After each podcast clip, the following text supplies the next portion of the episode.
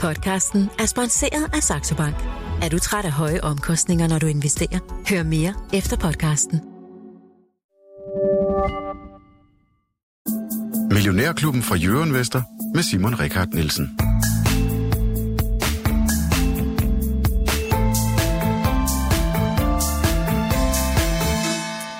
Hvad nu, hvis det hele kommer til at gå skide godt? Ja, undskyld mit franske, men det har jo været situationen meget, meget længe, at de fleste, langt de fleste økonomer, strateger og andre eksperter, de er enige om, at vi står foran en økonomisk nedtur, inden vi igen kan vende tilbage til øh, vækst og vejen mod mere velstand. Det er sådan set et debat, som vi har haft her i studiet mange gange i Millionærklubben.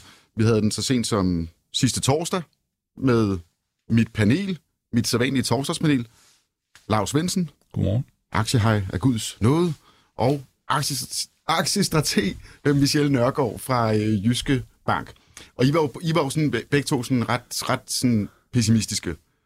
Ja, Altså, Ja, I på den troede korte det, bane, Ja, ja, ja, på den korte. Vi skal ned og have den der ordentlige dukker, og så kan vi komme videre op. Og, øh, og jeg forsøgte sådan at være modpol, øh, men det gik ikke så godt. Ikke så godt. Øh, du have fået åbenbart- forstærkning. Jeg kunne hverken formulere mig eller, eller argumentere, så derfor så har jeg netop øh, indhentet forstærkning. Ja. Økonomisk redaktør Ulrik Bie fra Berlingske. Godmorgen. Danmarks mest velklædte og velformulerede økonom. Det kan vi godt sige, ikke Ulrik? Prøver i hvert fald en gang imellem. Og måske den mest optimistiske. Lige nu måske, ja. Ja. og så mig på andenpladsen. godt. Ja, Øh, oppe i kantinen har han givet en smiley på grund af sin optimisme. hold da op. Nå, øhm, Lav, du skal ikke hylde mig ud af den allerede, øh, inden der er gået to minutter. Men, øh, men altså, vi tager den her debat lidt senere, men inden vi når så langt, Ja. øh, så skal vi have taget en tur på det danske aktiemarked. Der er sket noget øh, Ja. ret vildt, synes jeg, meget opsigtsvækkende. Altor, som er en øh, stor nordisk kapitalfond, som så vanligvis investerer i unoterede aktier, altså en klassisk øh, kapitalfond, private equity, mellemstore virksomheder, så køber man dem helt op, eller tager kontrollen, og så arbejder man med dem, går ind i bestyrelsen og ændrer strategien og laver måske en turnaround, hvad der nu er brug for. De har simpelthen købt øh, op i en stor børsnoteret dansk aktie. Det er meget usædvanligt. Og Lav, det er jo en af dine favoritter. Ja, det er F.L. Schmidt, og, øhm, øh, og som havde kapitalmarkedsdag i går. Han har så nu øh, købt sig en lund, så han er op på at eje, det er jo ikke så vanvittigt meget endnu, men øh, 7,2 procent. Altså nu, han har sådan at ligget lige under 5, der må, skal man ikke oplyse noget, og så er han gået over. Men, øh, men altså, aktien er nu rykket op med 7% og koster 307 cirka.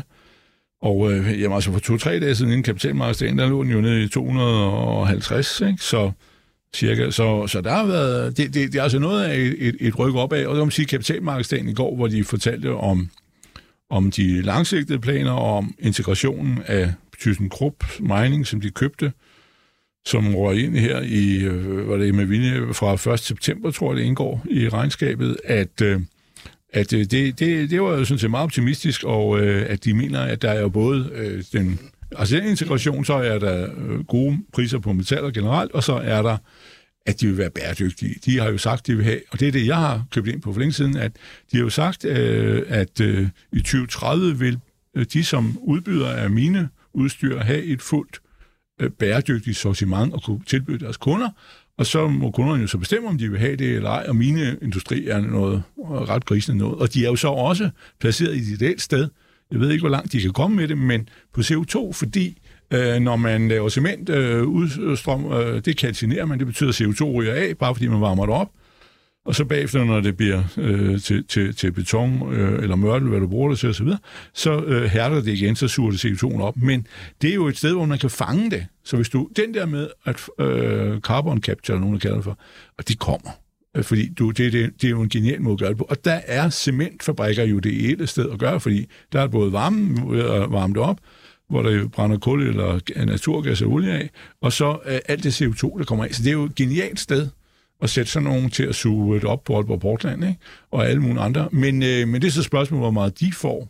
Men de har jo et ideelt indgangsvinkel, fordi de er i den industri. Ikke?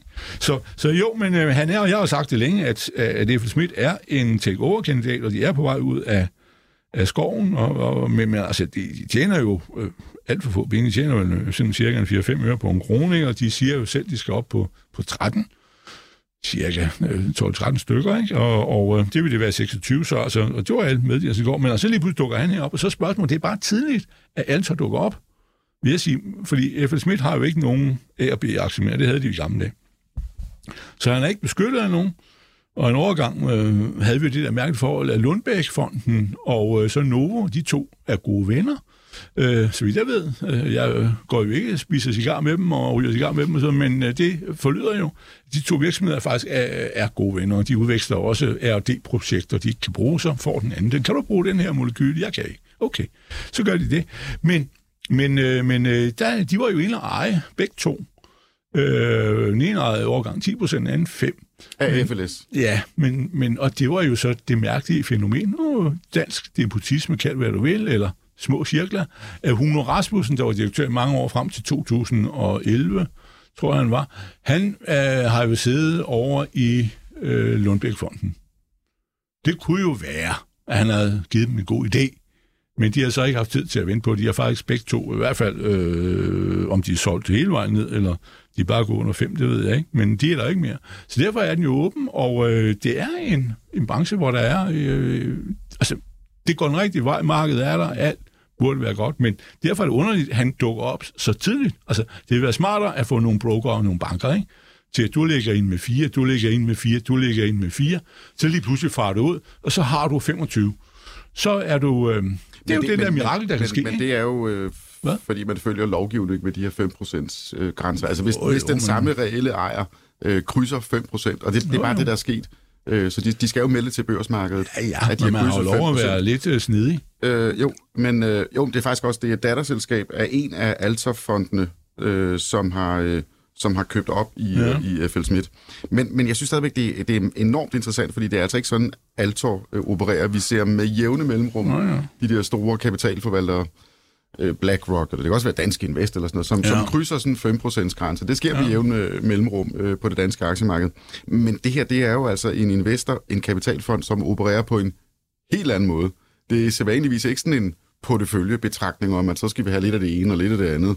Øh, de går netop ind og... Ja, ja, de vil være fanden på hele virksomheden. Jo. Så jeg skal faktisk lige høre, øh, Ja. ja. Michel Nørgaard, hvad, hvad, hvad, hvad tænker du om det her? Hvad, hvad fortæller det os? Jamen, det fortæller i høj grad, at den her kapitalmarkedsdag i går har i hvert fald været ret banebrydende for FLS. Altså, de har virkelig øh, understøttet casen, og i høj grad også været med til at virke. Altså, de har virkelig fået tiltro til hele, altså til alle investorkredsen, og også øh, i forhold til den kapitalmark- øh, at kapitalfond, ligesom vist, at de kan rent faktisk godt eksekvere på det her.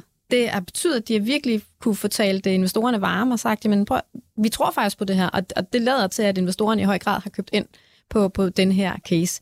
Øhm, og så som du selv siger, Lav, i forhold til CO2, så har de jo også rigtig i forhold til med binesektoren, så er det jo også nogen, der bruger rigtig, rigtig meget vand.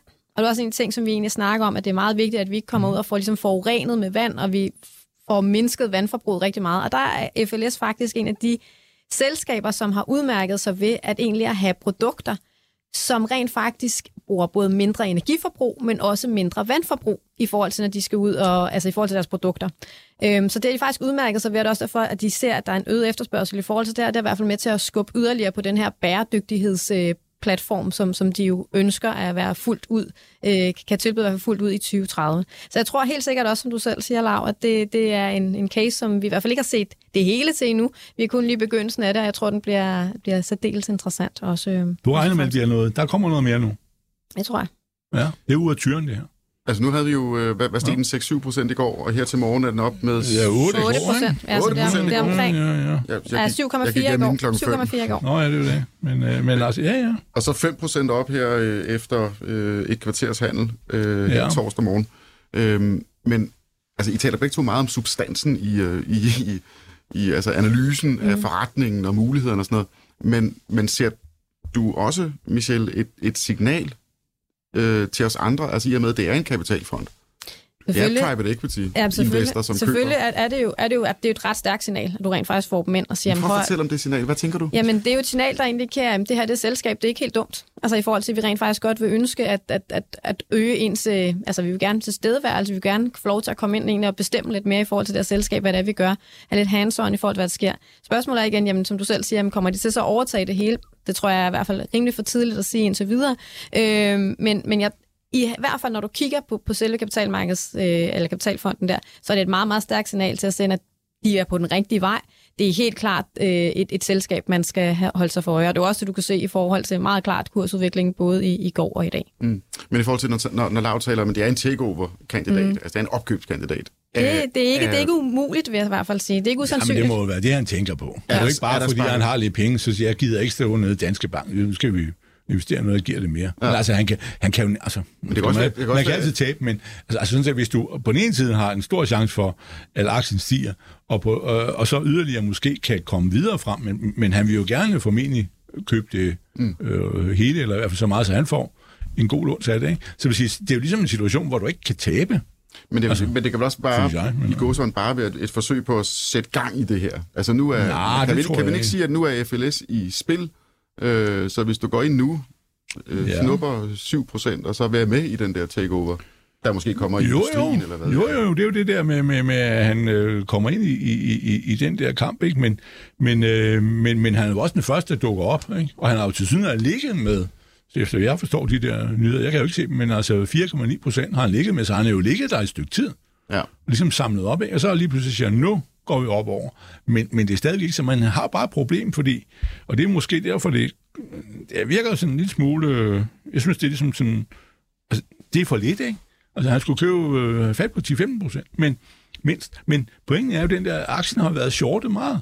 Og det er jo et problem, fordi hvis du har sådan en aktie, så er, øh, øh, hvem der end har shortet, så, man sige, så er der jo i virkeligheden ikke bare 58 millioner aktier ude, så er der plus shorten, og det var ved 7 procent, ikke? Det vil sige, der er ja, hvad hedder det, 4 millioner aktier, som i virkeligheden bare ikke er der, men når de øh, så, øh, så hvad hedder det, skal ud og købe, så er det jo lidt svært, når de der øh, shorter skal, de skal jo så dække sig på et tidspunkt.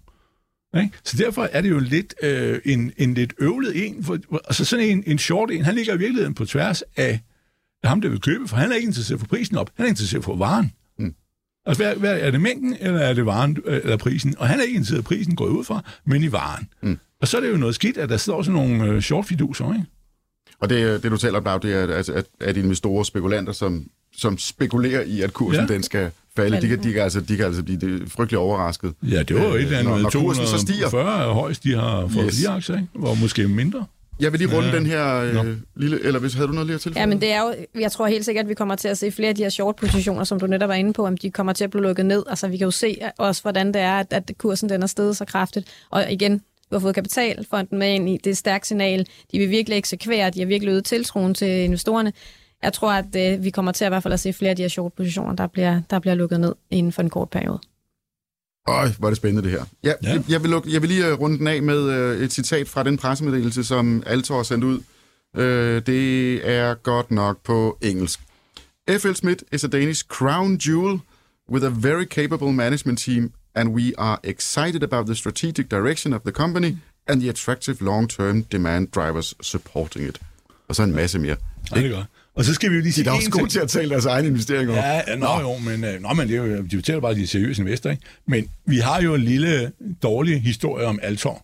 Jeg øh, ved jo, han er der. Ja, ja. okay, og hvad var lad os det? lige runde den. Ja, det var, at det var ham, som satte OW Bunker på børsen. Fy skam. Og da det så bagefter viste sig, at det var ham, der sådan set jo stod inden for skidt og så videre, så nej, nej, nej, vi ved ingenting om noget som helst, og bla bla bla. Ikke? Og, og ejeransvaret løb han jo fra.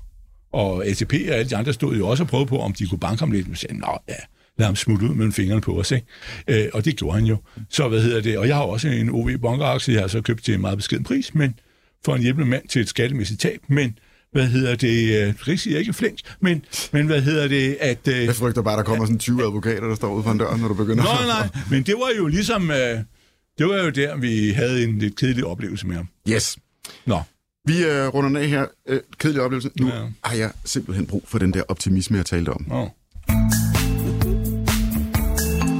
Ulrik Bie, du har stået og lyttet i tavshed til en lille F.L. Schmidt-snak. Nu skal vi til, uh, vi, skal, vi skal lige runde uh, den store verdensøkonomi. Uh, bare lige for at følge op på den diskussion, vi havde sidste uge. Alle er enige om, stort set, det er sådan mainstream konsensus-tankegangen, at vi skal have en nedtur uh, nu, øh, inden vi kan få en optur øh, på et eller andet tidspunkt senere. Hvad tænker du om det hele? Jamen, der er jo ikke nogen tvivl om, at vi har haft et udfordret efterår. Øh, på den måde, så øh, tror jeg, at danske husholdninger ikke er, er meget anderledes, end hvad man har oplevet mange andre steder, ikke? hvor man er kommet tilbage fra, fra sommerferien, første sommerferie efter corona, måske brugt lidt mere, end man normalt ville gøre på en sommerferie, og så kommer man tilbage, hvis vi husker, hvordan det så ud i slutningen af august, så var det jo nogle gaspriser og strømpriser, som var jo altså, gennem loftet, hvor folk fik af kontoregninger, som jo for rigtig mange altså var i noget, som, som jo eh, måske ikke kunne, helt kunne vælte privatøkonomien, men jo i hvert fald ville gøre rigtig, rigtig ondt. Øh, og samtidig så, havde, det så vi jo også, vi havde faktisk diskussioner om her i Europa, om der overhovedet ville være gas til industrien. Øh, især i Tyskland er det jo en eksistentiel krise, vi er ude i her. Øh, og nu står vi så i midten af januar, og gaspriserne er faldet over 80 procent siden august. Øh, strømpriserne er lige nu også rigtig lave. Øh, det kan godt være, at jeg får vinterdepression af de her 50 Shades of Grey, som vi gennemlever. Men, øh, altså værmæssigt. Men jeg var sådan, det, er jo, det er jo sådan, at det mildt og blæsende og regnfuldt vejr er den uden sammenligning bedste vejrkombination øh, for igennem en vinter, øh, som vi overhovedet kan have her i Europa. Øh, Sydeuropa har haft varmt og ekstremt vådt vejr, hvilket også betyder, at vandmagasinerne er blevet fyldt mange steder. Øhm, så når vi kigger på, hvor vi var for, for fem måneder siden i Europa, og så kigger på, hvor vi er i dag, så er vi det er et højere prisniveau, men energiforsyningsmæssigt taler vi ikke om nedlukning og, og blackouts, øhm, og priserne er meget, meget lavere end det, som vi så på i efteråret. Højere end de har været tidligere, men inden for en normal skive af, hvad man kan acceptere. Og så skal man jo huske, det vi har gjort i Europa, det var jo, man reagerede jo på de priser, der var i efteråret. Og det vil sige, at der er jo pumpet hundredvis af milliarder af pund og euro, og også nogle kroner, ud i økonomierne for at bevare en købekraft, som rent faktisk ikke er blevet lige så meget udhulet, som det vi frygtede for nogle måneder siden. Og den kombination gør, at Europa faktisk begynder at være der, hvor jeg ikke længere tror, at vi, uh, vi får en recession. Det kan godt være, at vi, får, vi kommer til at have noget vækst, der bipper omkring 0, men det vi snakker om, det er jo, skal vi ud og se 100.000 vis af tabte arbejdspladser, både herhjemme, men jo også i, i resten af Europa. Og det, øh, det tror jeg ikke kommer. Men gælder din analyse så også, øh, hvis vi nu siger, at øh, februar og marts, det bliver sådan noget minus 15 grader i hele Vesteuropa? Jamen det, der, det, det springende punkt er sådan set gaslagerne. Øh, og det er jo øh, der, hvor vi jo var alt for naive. De, russerne fyldte jo ikke op, og så sagde vi, ah, at de skal fylde deres egen lager først, fordi de har lavet reparationer. Ikke hver eneste gang russerne laver reparationer, så skulle vi være lidt mere opmærksomme. Det ved vi. Øh, det kan være ligegyldigt nu, for vi kommer aldrig til at købe øh, gas øh, den vej der fra dem igen. Men vi er i en situation nu, hvor de tyske gaslager, som er ligesom benchmark for Nordeuropa, er over 90 procent fyldte. På det her tidspunkt sidste år, der var de omkring halvt fyldte. Og det betyder, at selvom vi får, der er faktisk ikke så meget tilbage af vinteren. Altså, fyringssæsonen stopper i udgang af marts, og begynder man at tælle uger, så er der 10 uger tilbage, og vi har vejrudsigten, det bliver lidt køligere, men det bliver ikke minus 15 grader. Og derfor så ved vi, at vi nu er i stand til at fylde op. Det betyder også, når vi slutter vinteren, så i stedet for at slutte på lager, der ligger på 20-25 procent af det fyldte, så ender vi nok øh, med at have lager, der ligger måske på 60 eller 70 procent i værste fald. Og det vil sige, at den der paniske opfyldningsfase, som vi måtte gennemløbe i 2022, vi starter fra et helt andet sted, og vi kan tage det stille og roligt. Og vi kan jo også se, at det, USA har også haft en mild vinter, øhm, men altså gasprisen i USA er jo også faldet dramatisk. Så det betyder også, når vi kigger ind i, hvad amerikanske husholdninger står overfor, så er deres udgifter til opvarmning og benzin faktisk faldet med, med 200 milliarder dollars øh, siden foråret, hvilket faktisk svarer til det, deres renteomkostninger er forøget med. Så faldet i energipriserne betyder rigtig, rigtig, rigtig, rigtig meget for os, men det betyder faktisk også meget i USA. Mm.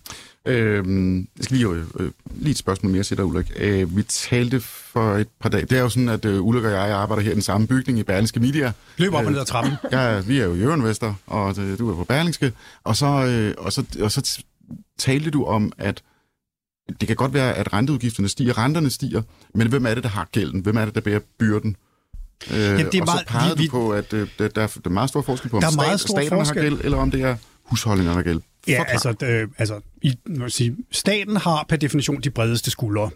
Og det vil sige, man kan jo absorbere renteudgifter på en måde, som øh, husholdninger ikke kan, og i øvrigt kan tilrettelægge sin gæld på en måde, som, som en husholdning ikke kan. Altså, Italien har af mange årsager en af verdens bedste statsgældsadministrationer.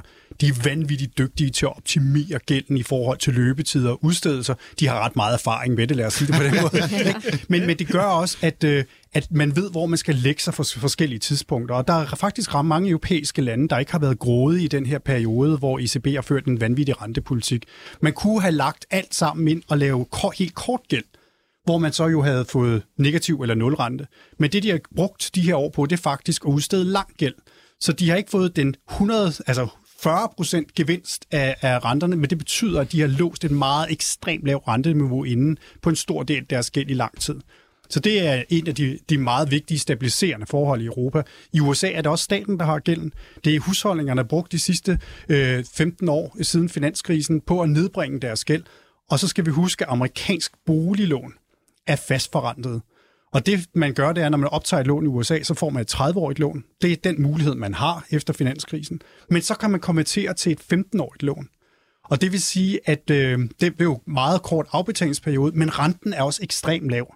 Og rigtig mange amerikanere sidder nu i et boliglån, hvor de simpelthen ikke flytter, fordi det kan ikke betale sig for dem at flytte til noget mindre, hvis de er blevet ældre, fordi deres lån er så billigt. Og derfor er der ikke nogen omsætning på det amerikanske boligmarked. Men dem, de eksisterende boligejere bliver jo ikke ramt af stigende renter. Og derfor er rentefølsomheden i amerikansk økonomi er meget, meget lav. Hvor vi herhjemme jo har gået fra 1% lånene fastforrentet, verdens bedste lån, hvor folk drønede over i rentefølsomme lån, og nu begynder at, at, at græde over, at den rente er steget. Når Sverige har kun fast øh, kortforrentet lån, så de bliver ramt fra næsten den ene dag til den anden, når der renten bliver sat op. Man har ikke boliglån og boligmarkedet i resten af Europa på den måde, som vi har i Nordeuropa. Meget lavere boligejerskab, men også meget større udbetalinger. Gæld i italienske husholdninger er samlet set 42 procent. Det er en tredjedel af, hvor vi plejer at ligge. Nu ligger vi på omkring 90, fordi vi har nedbragt meget gæld. Men, men det er bare, det rammer meget forskelligt. Og derfor er det også bare sådan, man kan ikke sige, nu bliver stiger renten, så flækker det hele, fordi der er faktisk nogle økonomier, der er ret renteresistente. Men jeg har bare et spørgsmål i forhold til, nu kan vi jo se på mange af tillidsindikatorerne i USA, hvis du siger, jamen øh, det bliver ikke særlig ramt i forhold til, til, til, i forhold til boligmarkedet, og vi kan se, at det går egentlig meget stadig godt i, i, i USA, men hvorfor ser vi så, at tillidsindikatorerne de bliver ved med at tække nedad, de bliver ved med at være på de laveste niveauer øh, siden finanskrisen? Hvad er... Nå, det, var, øh, det var også derfor, at jeg er mere positiv på Europa. De seneste tal er hele vejen, både for øh, husholdninger, men især på virksomheder på tværs af økonomien, har været markant dårligere end forventet i USA. Så sådan et øh, økonomisk surprise overraskelsesindeks, det har altså bare pilen fuldstændig nedad på nuværende tidspunkt. Det, der er det vigtige i forhold til, hvor, hvor dybt det bliver, det er faktisk virksomhederne selv, der bestemmer det. Og det, som amerikanske øh, skal vi sige, chefer, både i, for, i forskellige dele af organisationen, er enige om, det er, at det bliver en kortvarig og ikke dyb recession. Og når man er i en situation, hvor man har mangel på arbejdskraft, og ikke mindst kvalificeret arbejdskraft, hvad gør du så i en periode, hvor hvis du tror, at det her bliver forholdsvis kortvarigt og forholdsvis mildt, skal du så ud og fyre folk? Og det er jo det, der er den typiske og klassiske reaktion, også når aktiekurserne falder i øvrigt. Vi ser jo teknologiselskaberne fyre, fordi de har ansat alt for mange mennesker til en vækst, der ikke er kommet, fordi de kunne, fordi de var så meget værd. Ikke? Men hvis du er virksomhed, og du ikke tror, at det her bliver langvarigt, så skal du holde på din arbejdskraft. Ikke? Det, det hedder jo, jeg er enig, men... ikke? Og, og det betyder, at du ikke får de her meget, meget voldsomme fyringsrunder, der kan blive en selvudløsning af et dybt nedsving, øh, ned, nedtur. Så du bevarer købekraften i husholdningerne. Virksomhederne ved, de er nødt til at investere, for ellers så taber de konkurrencen, den internationale konkurrence. Så vil sige, vi ser meget store stigninger i erhvervsinvesteringerne i USA på et tidspunkt, hvor de normalt egentlig ville lade være. Og derfor så er det sådan, du får ikke den der panikreaktion eller stor oprydningsfase, som man ofte ser, når man tænker, nu kommer der en recession. Nej, dem som de vil til sydenlandet øh, fyre først, kan man sige, eller fritstiller, det er vel dem, der på, på kortvarige kontrakter. Det er i hvert fald det, man har set jo også, da vi ser den her såkaldte nedgang øh, normalt set. Så er det jo dem, der, der ryger først i svinget. Altså i USA er de alle sammen på kortvarige ja, kontrakter. Ja, men, men i hvert fald dem, du ser, når du i hvert fald ser det, så er det, det er dem, du i, i høj grad ser det mest af. Men det vi kan se i teknologisektoren, som jo er dem, der mest har meldt ud, de har også tabt 70 plus ja, procent enig. af deres aktieværdi. Ikke? Altså, de havde jo, har jo ansat alt for mange, og når vi ser boligpriserne falde kraftigt i en by som Seattle for eksempel, eller Austin, så er det jo det, fordi de har jo ansat folk til fuldstændig latterlige lønninger, øh, og dermed maste alle andre ud.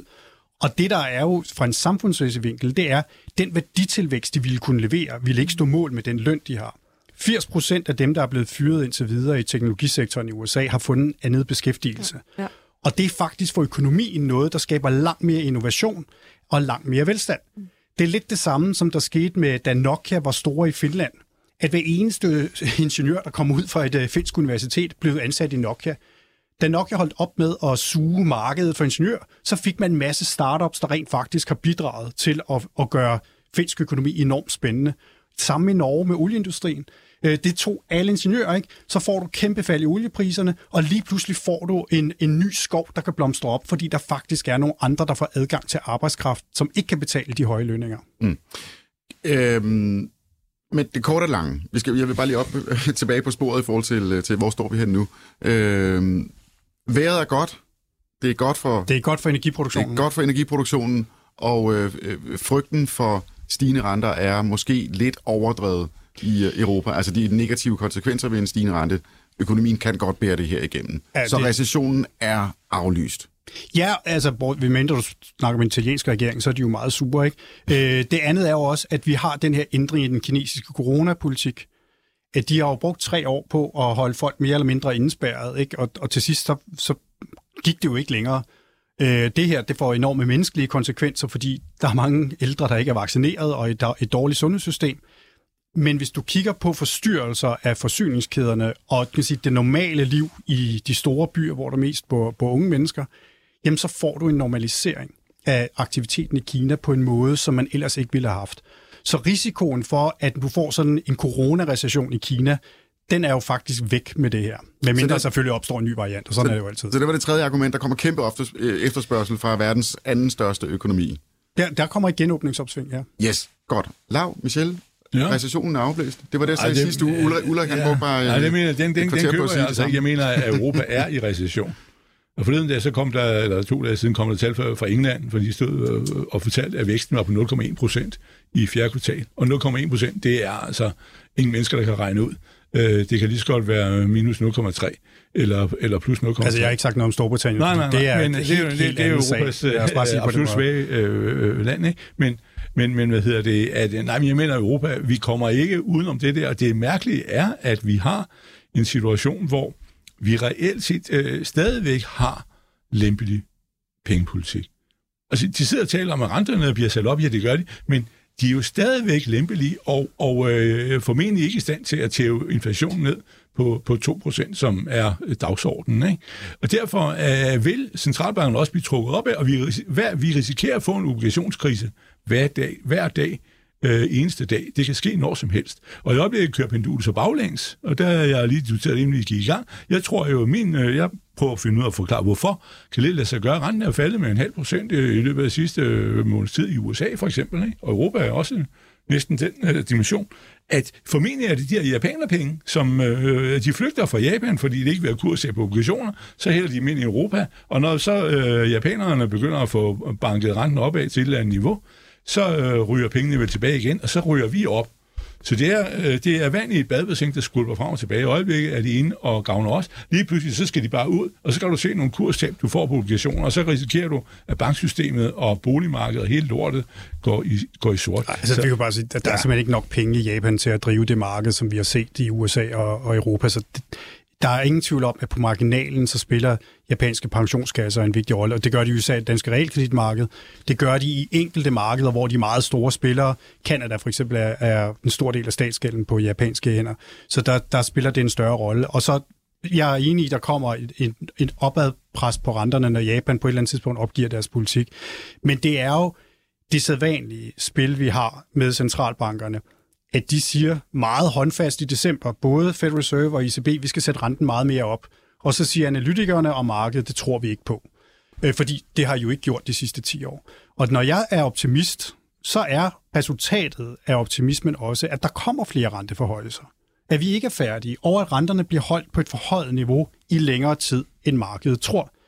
Det er det gode ved det på det her tidspunkt, det er jo, at de her store udvaskninger i aktiemarkedet, hvis man siger det, som vi jo havde en del af i 22, det interessante fremadrettet, det bliver jo det bliver langt mere selskabsspecifikt, fordi nogle selskaber vil klare sig vanvittigt godt i den periode, vi kigger ind i, og så er der andre aktiekurser, hvor man siger, deres aktiekurs er blevet pustet op af, at man i en verden, hvor renten er nul, var villig til at betale meget mere for en eventuel fremtidig indtjeningskrone. At de der multipler, de skal ikke nødvendigvis op igen fordi vi får et højere renteniveau, og vi dermed også får rent andre øh, investeringsmuligheder i de kommende år, som, øh, som også vil gavne private. Mm. Michelle, du, du har input til det her med, øh, med, med multiplerne, ja, pris, øh, prissætningen, konsensus. Øh. Lige præcis. Hvis du kigger på øh, det her, hvad hedder det, Shillers Index, hvor du går ind og laver, det er, hvad hedder det, price earnings justeret for, for inflationen, så kan du rent faktisk se, at øh, den befinder sig på et historisk højt niveau. Øh, så prisforsættelsen er stadig rigtig, rigtig, rigtig høj. Samtidig du også går ind og kigger på det her såkaldte bull bear spread, som man går ind og kigger på, det er i forhold til, hvor mange investorer tror, at altså positivt på aktiemarkedet, øhm, og hvor mange er negative. Og der kan vi rent faktisk se, at de er meget, meget negative. Øhm, altså når man, det, det, det når man spørger dem? Man spørger dem simpelthen, tror jeg, at aktiemarkedet det skal stige, eller aktiemarkedet skal falde? Og så får man noget data på det? Så får man noget data på det, og der kan man i hvert fald se, at overvægten af dem, jamen, de er ret negative i forhold til det. De tror altså, at aktiemarkedet det skal handles ned. Og hvis vi så kigger på i forhold til prisniveauet for aktierne, altså hvor mange i det amerikanske ledende S&P 500-indeks, hvor mange af dem er så havnet på det højeste niveau, når vi kigger over de seneste 12 måneder, så er det rent faktisk halvdelen, der handler på det højeste niveau. Og det er jo lidt det, du siger, jamen, der er nogle selskaber, som rent faktisk kommer til, det bliver meget selskabsspecifikt, der er mange, nogle selskaber, som kan klare det godt, andre selskaber, som kan klare det skidt i det her situation. Og der kan man jo sige, der er i hvert fald en divergens mellem, at når investorerne rent faktisk er negative i forhold til, at de tror, at, at altså de er negative på aktiemarkedet i fremtiden, og vi så ser, at aktiemarkedet handler på nuværende tidspunkt, altså halvdelen af det, ligger på det højeste niveau, når vi kigger ind i en 12, 12 måneder glidende gennemsnit, så er der et eller andet divergens. Så der er et miskmask simpelthen med, hvad man ser, også i forhold til, i hvert fald hvad vores holdning er, i forhold til de økonomiske vækstudsigter, så er der noget, der ikke giver mening. Altså, Men, så er det simpelthen... hvad, er det, der ikke, hvad er det, der ikke giver mening for Jamen, det for er jo, at hvis det er, at priserne er steget så højt, så køber du ind på en forventning om, hvad virksomhederne kan gå ud og tjene inden for de kommende 12 måneder. Men hvis vi, er, vi har en forventning om, at væksten den skal aftage, vi har en forventning om, at at der kommer ikke, virksomhederne kan ikke generere lige så meget indtjeningsmargin, som, som, som de har gjort tidligere.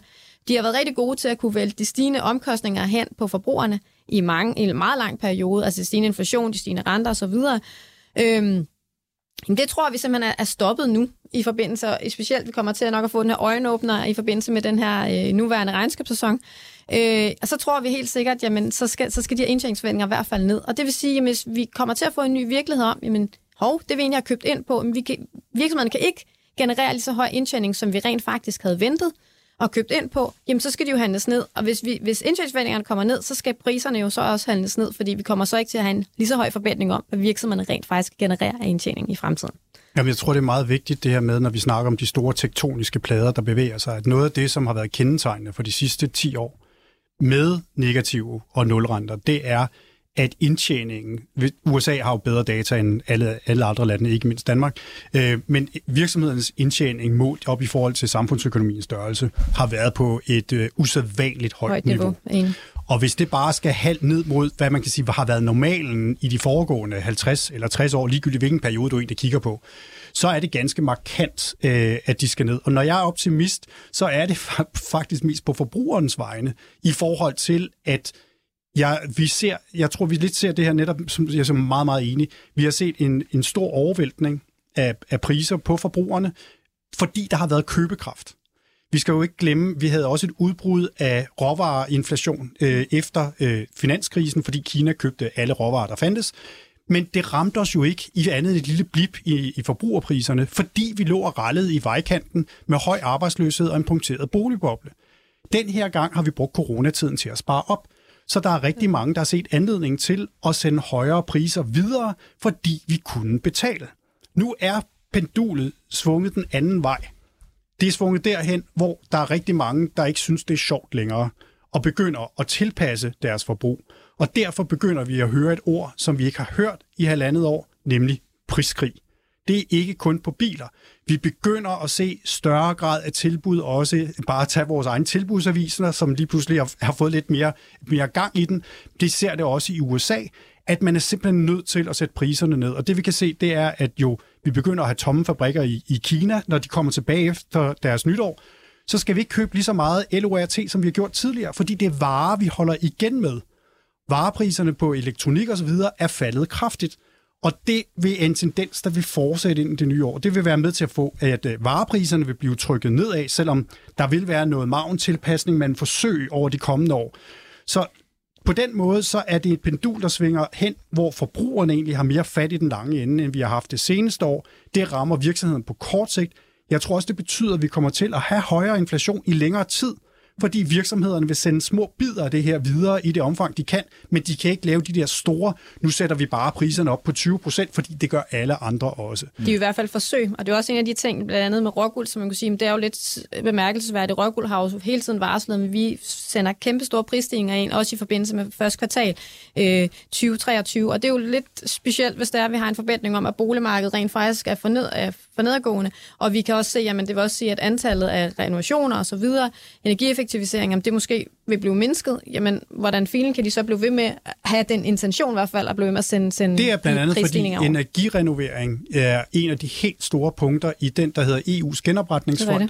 Og derfor så ser vi, der er lavet 100.000 vis af boligrenoveringer ude omkring i Europa, som der ellers ikke ville blive lavet. Det triste er jo i den sammenhæng, apropos Lavs input om Storbritannien, Storbritannien har dårligst isolerede boliger i Europa, men de er ikke en del af EU, og derfor bruger de ikke penge på at isolere deres boliger. Men jeg vil så lige sige en ting, for det er helt rigtigt, det er i den store genopretningsplan. Men igen, den store genopretningsplan, den er meget fluffy nu. Vi ved ikke rigtigt, hvornår det er. Vi, det står på et rigtig stort papir. Men igen det der med, okay, nu gør vi det her. Det er step 1, det er step 2, det er step 3. Det har vi ikke rigtig for alvor endnu. Det er ret fluffy igen, hvornår filen der det kommer til at, at ligesom løbe Jamen, bortset fra investeringerne er steget 20 procent i Italien det er faktisk meget håndgribeligt i italiensk økonomi, og det er første gang, vi har set det siden 60'erne. Øh, og Italien er lige nu det land i Europa, i, blandt de større lande, hvor investeringer stiger mest. Det er, har jeg aldrig sagt før. Ja, det er erhvervsinvesteringer. Rigtige erhvervsinvesteringer, men også boliginvesteringer. Faktisk har de lavet kæmpe øh, energirenoveringer af både bolig og offentlige bygninger. Og med det, der vil jeg spille en lille melodi.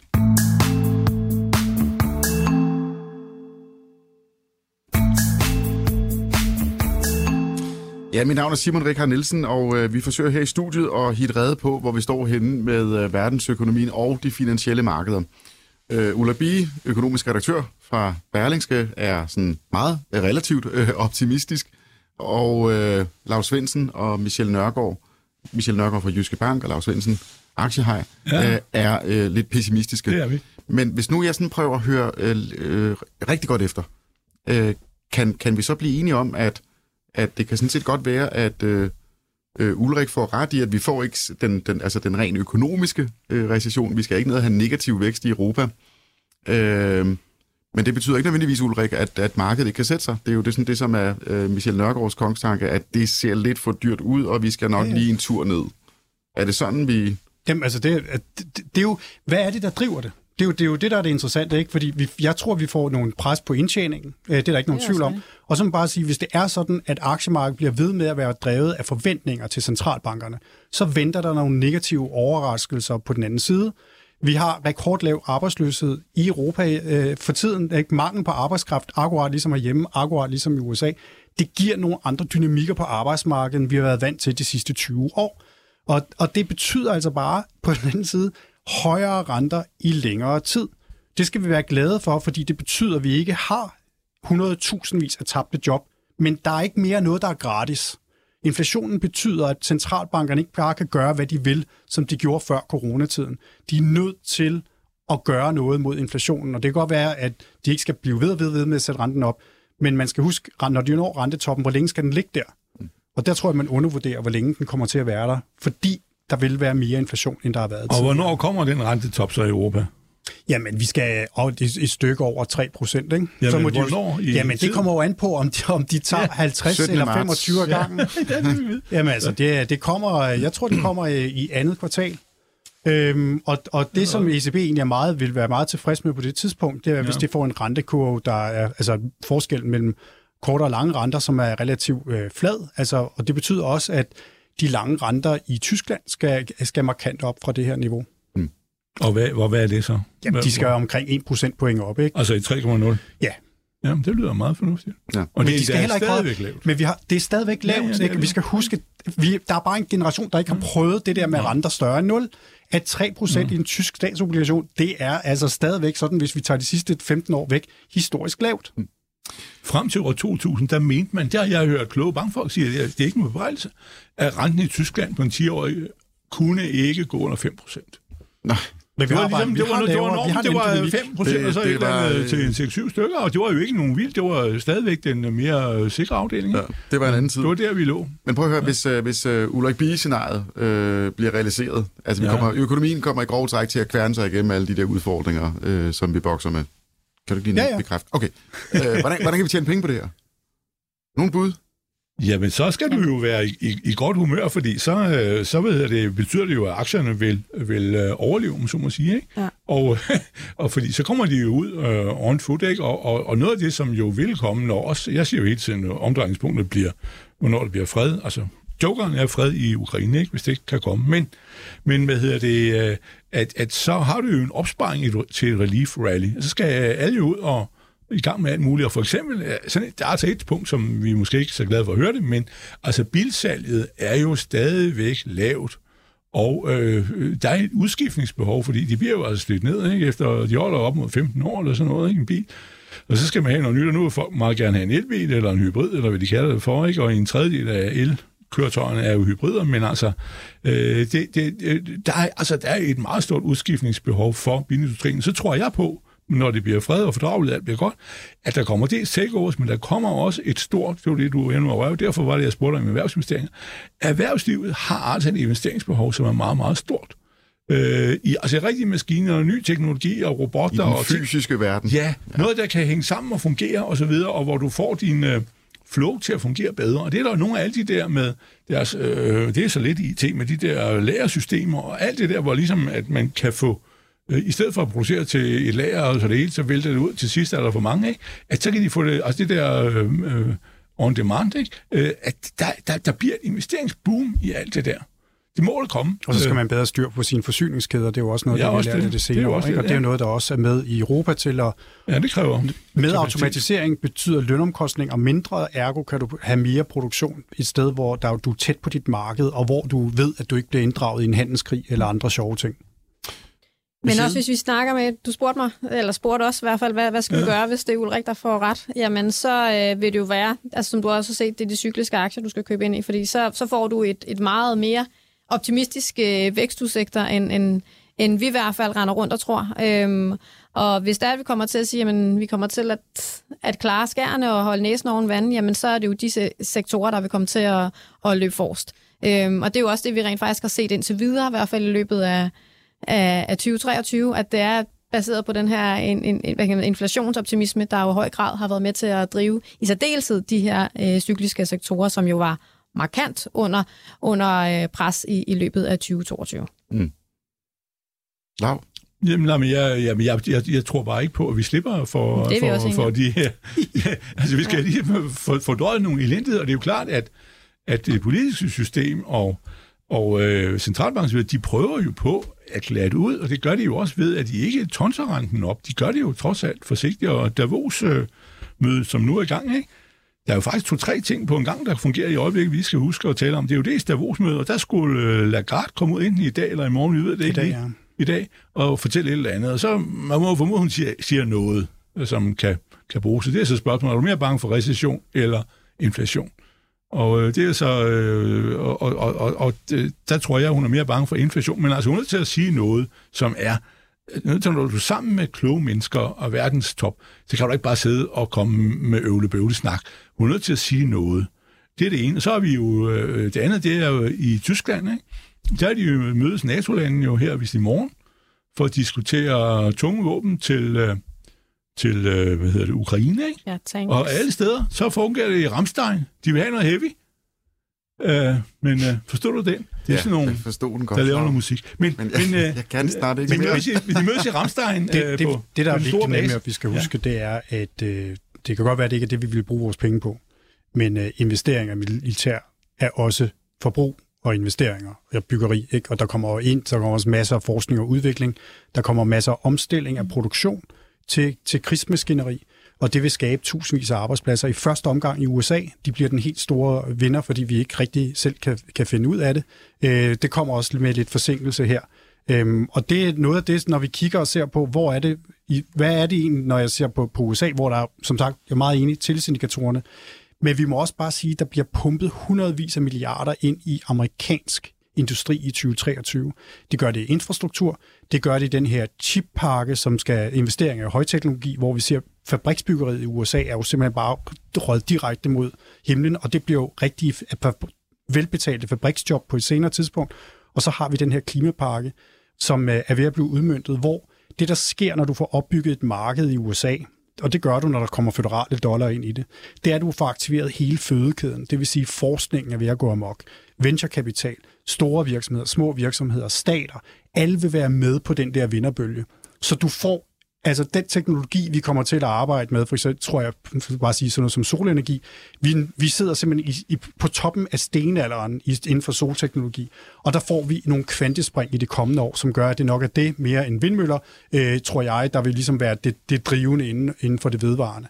Så på den måde så er, når USA først begynder på det her at rulle sig ud, så får du altså nogle gigantiske vækstbølger, og USA står over for en, en industrirevolution, øh, som vil for alvor gå i gang i 2023. Godt så. Jeg, øh, er I klar til et spørgsmål fra, fra lytterne her? Ja. Øh, hvor mener panelet US dollar skal hen i de næste måneder? Op over 7 kroner eller under? Det er Jesper Jensen. Jeg skal Det er sådan lige jeg, frisk fra gættede, hoften. vi var Ja. enige om sidste gang, at skulle i 1,15 Ja. øh, mod, mod øh, euroen, og det svarer til 6,29. Øh, det er mit gæt på det til, øh, til sommer, men altså, altså dollaren vil blive svækket. Ja. Ja. Det er fuldst... Jamen, jeg er helt enig. Det har jeg snakket jo allerede om sidste gang. ja, det var vi enige om det, Ja. og det er vi ikke og det, var, det var bare argumenterne, jeg kan dårligt huske. Jamen, det er, det er jo et svung, øh, sving baglæns efter, at, at, at, dollaren var jo øh, steget voldsomt, og i forbindelse med Ukraine og det der. Men- Har du nogen Men anden... øh, hvis, det, hvis man mener det, så mener man også, at Europa kommer til at klare sig relativt pænt. Mm-hmm. Altså, man kan ikke, man kan ikke mene, at vi skal have en, øh, en styrket euro eller en svækket dollar øh, i det ben, uden at man mener, at medmindre det hele skal klappe meget sammen, at, Mm. øh, og Europa mindre sammen end USA, øh, så er det altså sådan, at i det scenarie, der følger også renteforhøjelser fra ECB med, og dermed også øh, fortsat vækst i beskæftigelse og indkomst i Europa. Godt. Endnu et spørgsmål. Ja. Vil vi ikke se øgede lønomkostninger i løbet af 2023, og dermed øgede priser inden for hele servicesektoren? Det er Christian Hansen fra Brøndby Øster. Jo, jeg fik en regning i går på min mobiltelefon, der betalte op 11 procent. Mhm. Mm-hmm. Og da de stort set ikke laver en skid andet end at sidde på kontor og... De, og- de lavede vel forhåbentlig din og- telefon. Hvad for noget? De lavede vel forhåbentlig din Jo, telefon. jo, nej, men med 11 procent for at drive det net, og det Ja. ja. bruger jo altså ikke ret meget strøm, og en, øh, masteren er der, så det er ligesom om, de er ude, og nå, det, det er jo lidt problem med, med den inflation, at der er jo en hel del sådan forsinkede ting. Sidste år var det i august, øh, steg min forsikring hos Tryk med 15 procent på et hus, og der er ikke sket en skade. Altså, bum. Altså, det var bare ligesom, det er jo free dinner nu. Katten er ude af sækken. Så knaller alle de der, der laver øh, mærkelige ting, de, de tror jo bare, de kan fylde op. Så den der med, at man får sætter øh, billetterne op hos, med 4% hos DSB, det skal vi da være lykkelige for. De, øh, de andre, de tager jo med to-tre gange så meget. Øh, Der, der er altså et efterslæb på inflationen på alt det der. Nu synes alle, de har lov til at sætte det op, ikke? Altså, det, der er ingen tvivl om, der kommer mere serviceinflation, og, ja. Og det der er ikke, det, det er ikke service med, med højt lønindhold, som du selv Nej. påpeger. øh, hvis vi kigger syd for grænsen, så satte tyskerne jo mindst løn op med 25 procent sidste år, og har givet nogle ganske pæne lønstigninger. Og, og løn, det, det, er et, det er jo et, det ved vi jo også herhjemmefra, at det er jo et kæmpe politisk uh, sprængstof. I USA, der har vi jo oplevet det, at en tredjedel har skiftet job siden sidste sommer. Det er ikke alle, der har været lige begejstrede, efter de har fået et nyt job, fordi man skal lige huske, hvorfor man skifter job. Øh, men de har jo alle sammen fået mere i løn undervejs. Og det vi kan se, det er, at lønstigningerne er markant højere for dem, der har skiftet job, end dem, der ikke har skiftet job. Samtidig med, at lønstigningerne jo også er højere for dem, der er i job, hvis man tager med, at mange er blevet forfremmet og udnævnt for at holde på dem. Så det der lønstigning lønstigningstakter, vi kigger på, kan vi faktisk ikke bruge til særlig meget til at sige noget om lønindkomsten i husholdningerne. Og en af grundene til, at jeg også er optimist, det er jo sådan set, at hvis vi kigger på lønindkomsterne, øh, så er de steget meget, meget mere, end, øh, end lønnen, timelønnen er. Og dermed er købekraften samlet set faktisk ikke blevet udhulet så meget af inflationen. Som I det, USA. i, ja, det gælder også hjemme, øh, som, som, og det gælder øvrigt også i øveområdet, som det timelønnen vil indikere. USA og Danmark er også den unikke situation, at vi har haft 10 års opsving, der har været drevet af voksne indkomster og stigende opsparinger. Øh, det har man altså ikke syd for grænsen, og det er også en af grundene til, at Tyskland har lavet så store mm. inflationspakker. Man har simpelthen ikke en ekstra købekraft i husholdninger, som vi har herhjemme, eller amerikanerne har. Men jeg vil netop også sige, at igen, den der, alle virksomhederne skriger jo på mangel på kvalificeret arbejdskraft, og det er jo også en af de ting, jo, som jo også er med til at puste lønningerne op. Øhm, og vi kan jo også se det i forhold til, når vi kigger på arbejdsmarkedsrapporten i USA, jo, som jo kaldes kongetallet, jamen der kigger vi jo også rigtig meget på lønvæksten. Fed gør det jo i allerhøjeste grad. Og der kan vi sige, jamen den er stadig rigtig høj, altså når vi kigger på lønvæksten. Og det er jo også netop, som du siger, at der er mange, der har skiftet job. Det er jo ikke kun der, det er altså også herhjemme, at vi ser at mange, specielt den yngre generation, der skifter rigtig, shopper rigtig meget rundt, fordi man ved, så, så kan man få en højere løn, når du skifter rent faktisk job. Så på den måde, så bliver lønvæksten, som han selv spørger, om det kommer til at stige? Ja, det tror jeg også her i løbet af 2023. Og der er et punkt, som man alle overser, det er, at der er et stort tab af produktivitet, når du skifter job. Det er altså ikke sådan, som du skifter fra, fra, fra Svendborg skibsværft til Lindeværftet, hvis det fandtes, at så arbejder du øh, 100% dagen efter, som du gjorde, da du sad nede på Svendborg Værft. Det gør du ikke. Der er et dyk, og det er altså det stort for funktionærer. Og derfor er den der mekanik med, at selskaber siger, at vi vil ikke gøre for så skifter jeg, så går du over til naboen, og så arbejder du, som du gjorde det indenfor. Det gør man ikke. Og det er et problem. Og der, der er faktisk et, det, et, et yderligere dimension der, som er enormt spændende om, og dybt fascinerende om, hvordan vi skal indrette fremtidens arbejdsmarked, bare ja. for at snakke om noget, der ikke har med aktiekurser at gøre i det her program. Men det er jo, at amerikanerne har forhandlet sig rigtig meget frem til øh, hjemmearbejde. Og det er jo meget det, der faktisk også indgår i jobskifte, at man gerne vil blive ved med at arbejde hjemme. Mm. Og når som Lav siger, at man så arbejder, kommer til en ny organisation, hvor tingene fungerer på en anden måde, og i øvrigt sidder man 2.000 km væk, så får man simpelthen den optimale start på livet, for at sige det som det er. Og det er en, altså for det første er det ikke optimalt for produktiviteten. Det er også en af de ting, man diskuterer om amerikansk produktivitet simpelthen er blevet ved at blive smadret af hjemmearbejde. Men det andet er jo også, at det skaber en rigtig dårlig oplevelse for den enkelte. Og det er noget af det, som vi også kommer til rigtig meget at skulle forholde os til i 2023. Den danske metode, hvor vi er meget mere tilbage på arbejdspladsen, og så har noget fleksibilitet, er nok den optimale måde at håndtere hjemmearbejde på. Ja, for som du netop selv siger, fleksibiliteten er jo faktisk rådet op som en af de allervigtigste faktorer, når du rent faktisk spørger folk, jamen, hvad er det, du gerne, hvad, hvad efterspørger du på et arbejdsplads? Så er det faktisk ikke løn, men så er det i høj grad den her fleksibilitet med, kan jeg få lov til at arbejde hjemme? Kan jeg få lov til at have, du ved, måske spredt sine arbejdstider meget mere ud i løbet af dagen? Øhm, det er i hvert fald det specielt, også når du hører blandt de yngre ja. generationer, så er det det, man rent faktisk efterspørger. Altså, work-life balance har i hvert fald ændret sig markant i forhold til... Og der skal man bare huske, at amerikanere er blevet behandlet som lort i mange år på deres arbejdspladser, oh, fordi okay. arbejdsgiverne kunne, fordi der har været rigeligt med arbejdskraft. Og det er jo det, der er forskellen. Det er jo lidt hævnen nu, der kommer. Ikke? Altså vil jeg hellere sidde derhjemme, så jeg slipper for min dårlige chef. De udfordringer har vi jo ikke haft, har vi jo slet, slet ikke i Danmark på samme måde. Øh, der er ikke nogen tvivl om, at unge øh, har en, en anden jobkultur og får et andet arbejdsliv, end vi andre har haft. Men amerikanerne er altså bare i en særklasse, hvor pendulet er svunget fra den meget ekstreme yderlighed i forhold til, hvem bestemmer på en arbejdsplads til den anden. Til den anden. Ja. Og det er de bare ikke, de er simpelthen ikke givet til at håndtere det. Fordi arbejdsgiver i USA ikke er vant til at have mistet magten. Mm. Må jeg spørge om noget? Jeg, er den eneste, det skal være meget, meget kort på, at, at Putin vil mobilisere 800.000 mand. Er det, eller 500.000 mand, var det nu?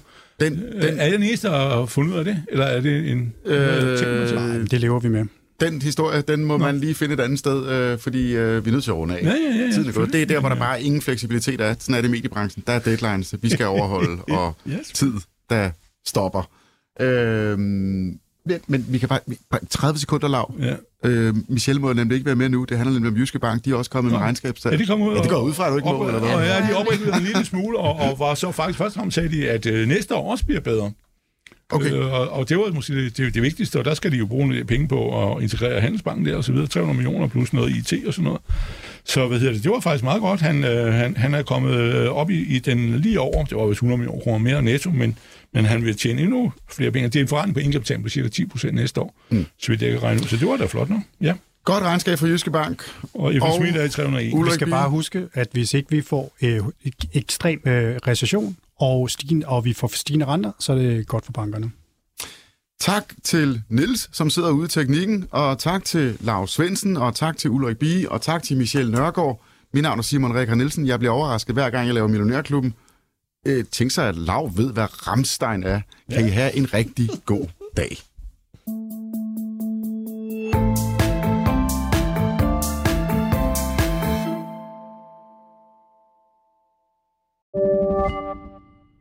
Podcasten er sponsoreret af Saxo Bank. Forbrugerrådet Tænk anbefaler en aktiesparekonto i Saxo Bank. Med en aktiesparekonto i Saxo kan du investere i dine yndlingsaktier, ETF'er og investeringsforeninger til en fordelagtig afkastskat på kun 17% Fra 2024 kan du indsætte helt op til 135.900 kroner. Det er gratis og tager kun få minutter at oprette en aktiesparekonto. Opret en gratis konto på saxobank.dk og find inspiration til din næste investering. thank you